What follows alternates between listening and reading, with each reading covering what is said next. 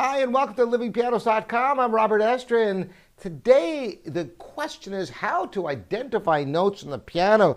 You've got all these keys here, and you wonder, what are they?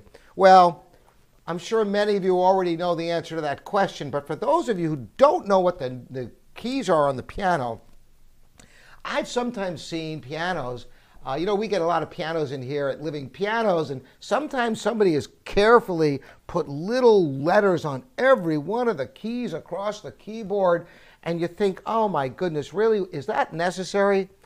And the answer is no, it's not necessary. No, how could you figure out all these notes? And why do they have black and white keys anyway? I have a video on that subject. And the simple answer is if they were all white keys, you wouldn't be able to find any of the notes because you'd have no reference.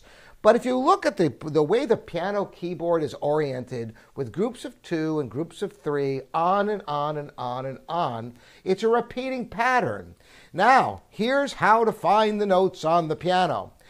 You have groups of two, groups of three. Any group of two, if you go to the white key just to the left of it, that is C. Now, what is so significant about that? Well, from there you can go up through the alphabet on the white keys C, D, E, F, G. All right? And then it continues on, starting with the first letter of the alphabet A, B, C.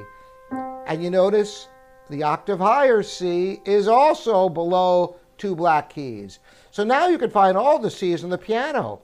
Anytime you have two black keys, there's another C, there's two black keys. Now this one you might not know, but this is also a C. So now you've learned something. And you can find C's going lower. Below two black keys here, be two black keys here, and that's the lowest C on the piano. So that is the long and short of it you can find any note on the piano simply by going through the alphabet A, B, C, D, E, F, G. Once again, find your C, C, D, E, F, G, A, B, C, D, E, F, G, A, B, C. There really is no need for you know, writing in the names of the notes, the letters. All you have to remember is C starts on Below the two black keys is always C. And from there you go up or down to the alphabet. So if you wanted to go C, B, A, counting backwards to the alphabet. And then, of course, starting with the last letter of the alphabet G, F, E, D, C. And you can find any of the notes on the piano. So if you wanted to find all the D's, well, you notice the D is right between a group of two black keys. So you can find all your D's.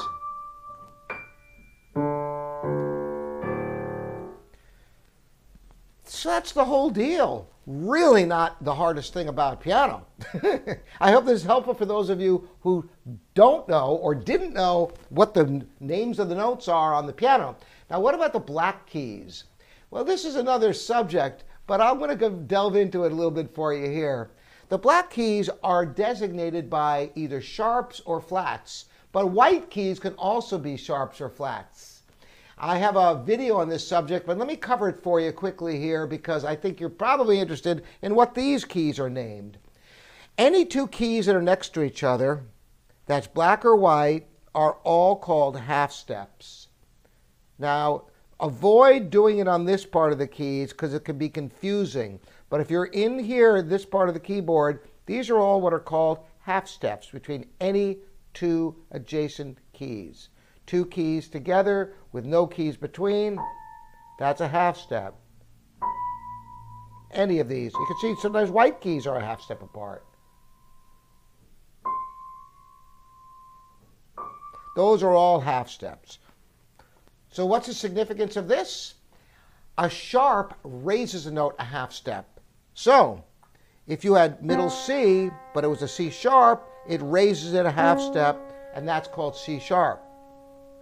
So here's D. If you had D sharp, it would go up a half step to that key. If you had an E sharp, yes, you can have an E sharp. It would be the same key as F on the piano. because a sharp raises a note by a half step. There's also flats, which lower notes by a half step. It's the same principle. So if you had a C flat, it's the same key as B on the piano, but it would be indicated in your score as C flat. And a B flat would be a half step lower than B, and etc. An A flat. So that is the way black keys are designated on the piano. You may wonder why white keys would sometimes be indicated with flats. Well, this is a good subject, a good theory uh, idea, which is that scales are written diatonically with all the letters in order on all the letter names without skipping or repeating any. So on the staff, they appear on line, space, line, space, and are actually easier to read that way, believe it or not. I hope this is helpful for you, and now you all know all the notes on the piano. You can figure them all, all 88 out, just from that little brief tutorial. Address your questions to robert at livingpianos.com here on your online piano resource. Thanks for the thumbs up and subscribing. We'll see you next time.